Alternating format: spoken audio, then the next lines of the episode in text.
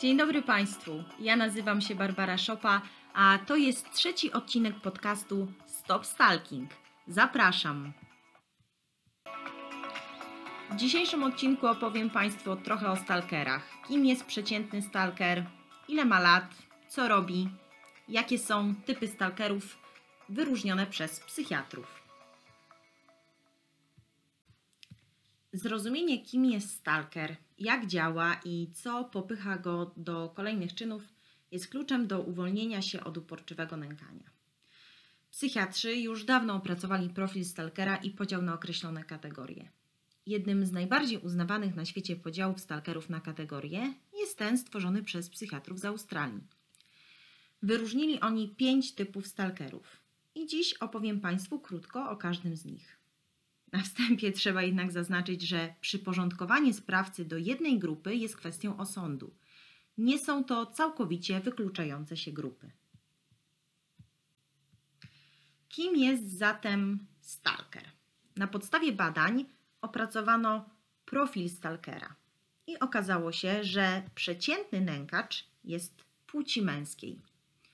W wieku poniżej 40 roku życia najczęściej żyje samotnie, zazwyczaj jest osobą bezrobotną albo ma też problemy zawodowe.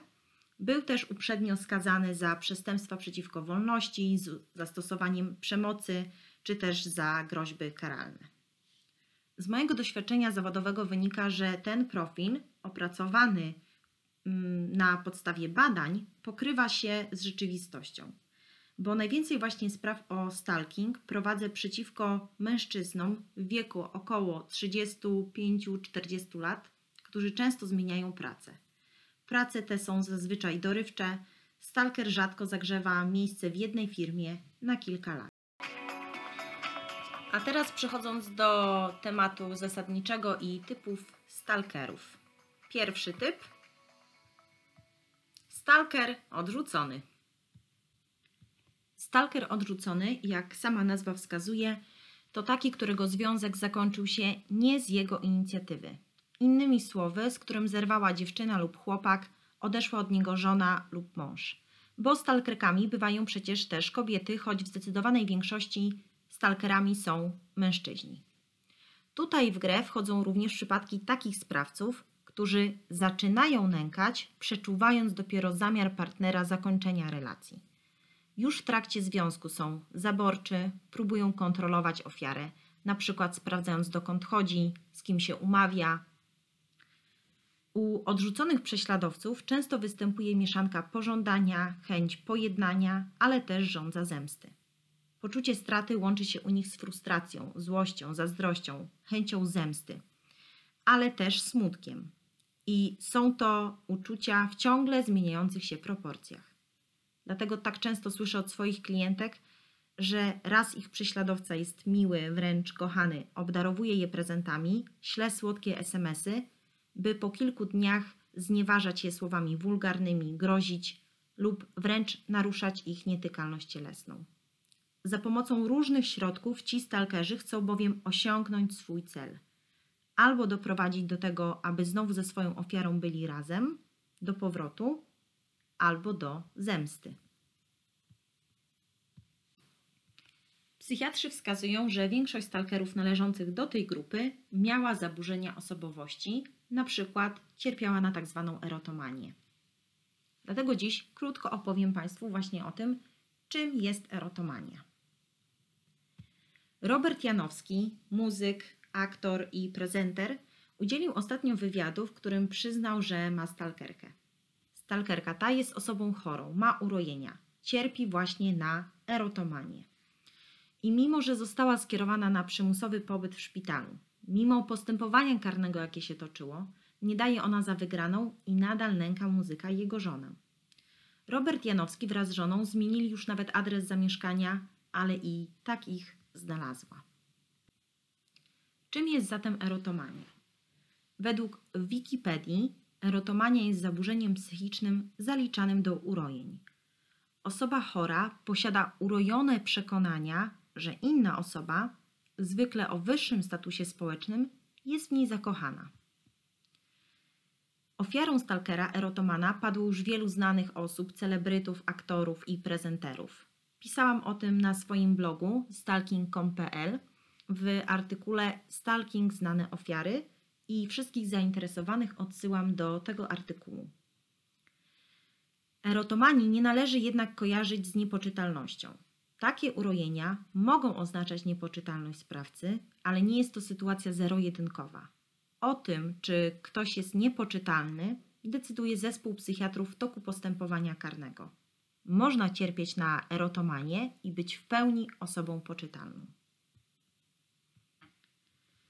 Urojenia erotomana mają konkretne konsekwencje, przełożenie na działania osoby chorej, ale co więcej, przełożenie również na życie osoby, którą erotoman obrał za swoją ofiarę. I to niestety są zazwyczaj przykre konsekwencje. Jakie są zatem najczęstsze zachowania osoby chorej na erotomanię?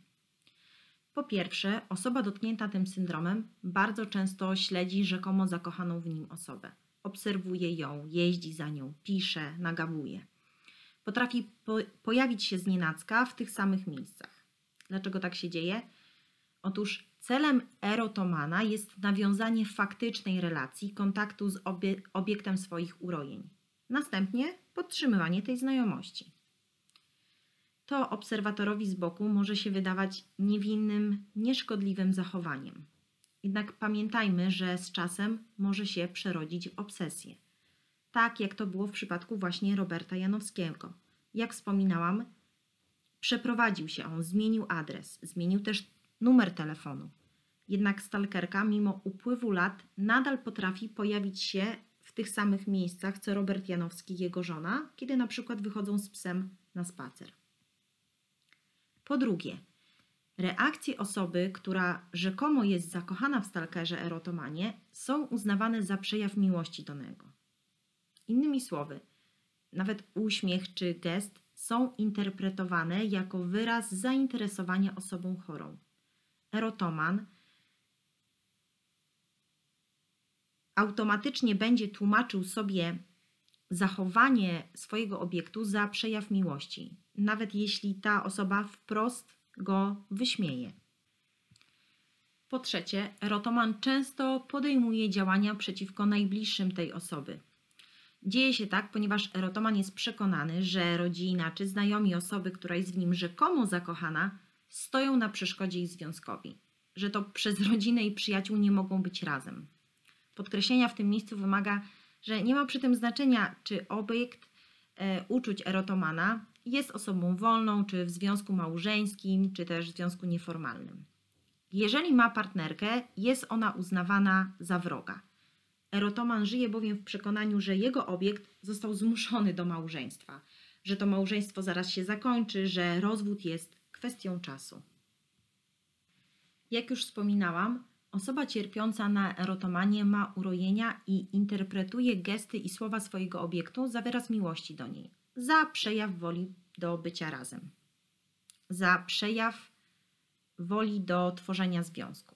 Taka osoba chora nie rozumie, że słowa ofiary daj mi spokój, przestań do mnie dzwonić, nie chcę mieć z tobą nic wspólnego, naprawdę oznaczają właśnie to. Taka osoba chora nie rozumie treści komunikatu do niej skierowanego, doszukuje się ukrytego znaczenia, którego oczywiście tam nie ma. Dlatego tak ważnym jest ignorowanie stalkera erotomana, nie okazywanie mu żadnych uczuć. Przeciwieństwem miłości nie jest bowiem nienawiść, tylko właśnie obojętność. Jeśli padłeś ofiarą stalkera cierpiącego na erotomanię, najlepiej wystosuj do niego wezwanie, ale za pośrednictwem innych osób wezwanie do zaprzestania naruszenia Twoich dóbr osobistych. O tym, jak to zrobić, napisałam już na blogu w artykule Jak wezwać stalkera do zaprzestania nękania i odsyłam Cię do tego wpisu. Drugi typ stalkera. Stalker rozgoryczony. Stalkerzy należący do tej grupy mają poczucie krzywdy, są rozgoryczeni i chcą przede wszystkim wywołać u ofiary poczucie lęku. Cechuje ich niedojrzałość emocjonalna, pieniactwo. Często mają o sobie mniemanie jako o ludziach działających w słusznej sprawie. Co ciekawe, stalker rozgoryczony może wybierać swoje ofiary losowo. Psychiatrzy opisywali tu przypadki, gdy sprawca nękał młodą kobietę spotkaną na ulicy, która w jego przekonaniu śmiała być atrakcyjną, zamożną i szczęśliwą, podczas gdy prześladowca właśnie doświadczył upokarzającego odrzucenia zawodowego. Inny człowiek, stalker, śledził lekarza, który, jak wierzył właśnie ten stalker, nie zdiagnozował raka szyjki macicy swojej żony. Psychiatrzy twierdzą, że prześladowcy należący do tej grupy są bardzo trudni do leczenia, a sankcje prawne raczej rozpalają u nich niż hamują poczucie krzywdy i związane z tym prześladowania. Trzeci typ stalkerów. Stalker poszukujący intymności. Stalkerzy należący do tej grupy są osobami samotnymi, nie mającymi bliskich powierników. Dlatego ich początkową motywacją jest chęć nawiązania więzi emocjonalnej i intymnej relacji z ofiarą. Ich ofiarami są zwykle obcy lub znajomi, którzy następnie stają się celem pożądania.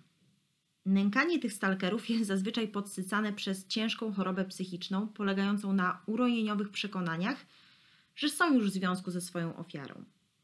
Ponad połowa stalkerów poszukujących intymności wierzyła, że ich miłość została odwzajemniona. Dlatego też cechuje ich wytrwałość w dążeniu do celu, a tym samym czas trwania stalkingu może przekroczyć lata.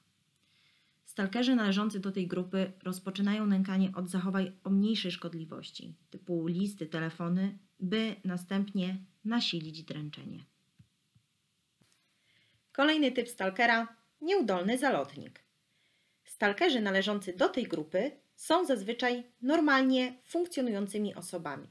Z tym wyjątkiem, że charakteryzują i słabe umiejętności społeczne oraz mają silną potrzebę zwracania uwagi na siebie. Początkowa ich motywacja nie polega na nawiązaniu miłosnego związku, ale raczej na uzyskaniu randki lub krótkotrwałej relacji seksualnej. Mylnie odbierają sprzeciw ofiary za pewnego rodzaju kokieterię.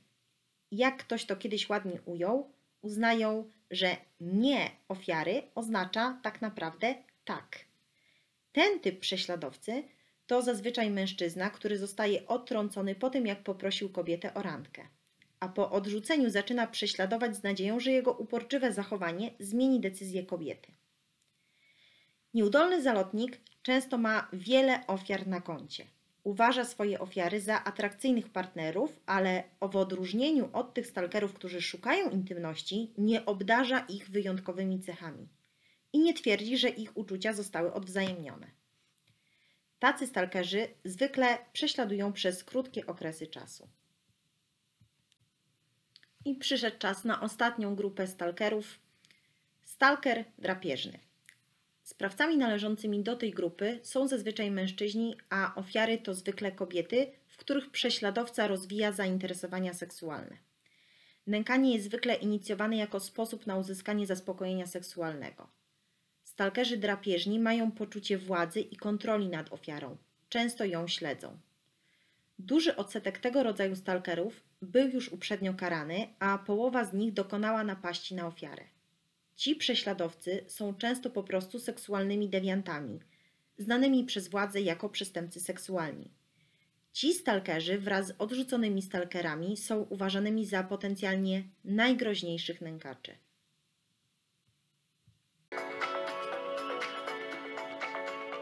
W dzisiejszym odcinku to już wszystko. Dziękuję Państwu za uwagę. Mam nadzieję, że przybliżony przeze mnie temat typów stalkerów pomoże Państwu w walce ze stalkingiem. Wszystkich zainteresowanych tym tematem odsyłam do mojego bloga stalking.pl. Zapraszam również do kontaktu telefonicznego oraz mailowego. Życzę miłego dnia. Pozdrawiam, adwokat Barbara Szopa.